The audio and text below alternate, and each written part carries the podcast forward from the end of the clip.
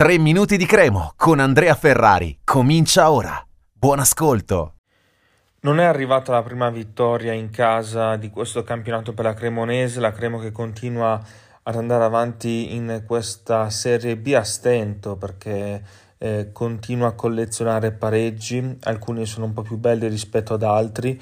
Quello di sabato è stato molto simile ai precedenti perché al precedente, quantomeno a quello di Reggio Emilia, perché è cambiato allenatore, ma la sostanza è rimasta uguale. Una Cremo eh, che fa bene solamente a tratti e questa cosa naturalmente mm, non va bene. Non va bene più che altro per il fatto di essere troppo fragili in difesa cosa che invece per me è un valore peggiorato rispetto a prima, e il fatto di essere un po', un po disattenti e mm, diciamo essere caduti nelle fragilità, cioè vuol dire che dal punto di vista psicologico è una squadra che eh, non riesce ad essere forte come dovrebbe e ha tanti giocatori di esperienza, quindi è un po', un po strano perché quando la Cremo poi ha preso il gol del pareggio, un po', un po' casuale dobbiamo dirlo, la Cremo non è più riuscita a fornire la stessa prestazione dei primi 25 minuti.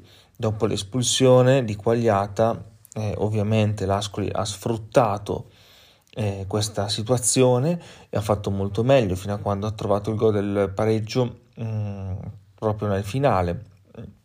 Eh, diciamo che eh, la Cremo non deve avere questi cali, anche Stroppa ne ha parlato dopo la partita, sono cali per lui fisiologici, eh, perché comunque è stata una settimana molto tosta, però ora ne comincia un'altra altrettanto tosta, forse anche di più, perché domani si, già, si va già in campo a Cosenza contro una squadra agguerrita, viva, una squadra che sta facendo bene, che ha vinto a Palermo qualche giorno fa, con grande entusiasmo e quindi è davvero una trasferta mh, mm, particolare, complicata.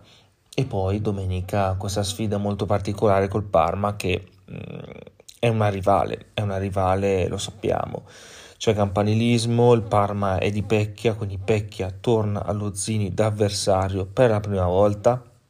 In più il Parma è, è davanti a tutti in classifica, quindi è davvero una partita fondamentale. La Cremo deve riuscire a vincere la prima in casa in quella circostanza, però prima c'è Cosenza e quindi dobbiamo mm, ricordare che mm, la Cremo deve fare di più e se ha cambiato allenatore è per quello.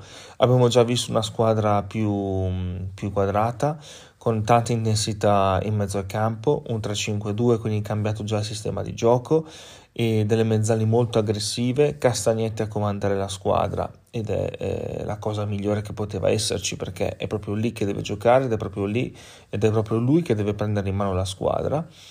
E, e poi agli esterni che comunque attaccano molto e manca ancora che dall'inizio, magari lo, ci sarà domani, eh, perché comunque qualche giocatore eh, insomma, va sostituito perché, eh, perché l'infrasettimanale mm, permette queste, queste riflessioni. Un saluto e forza Cremo. Per oggi 3 minuti di Cremo finisce qui. Appuntamento al prossimo episodio.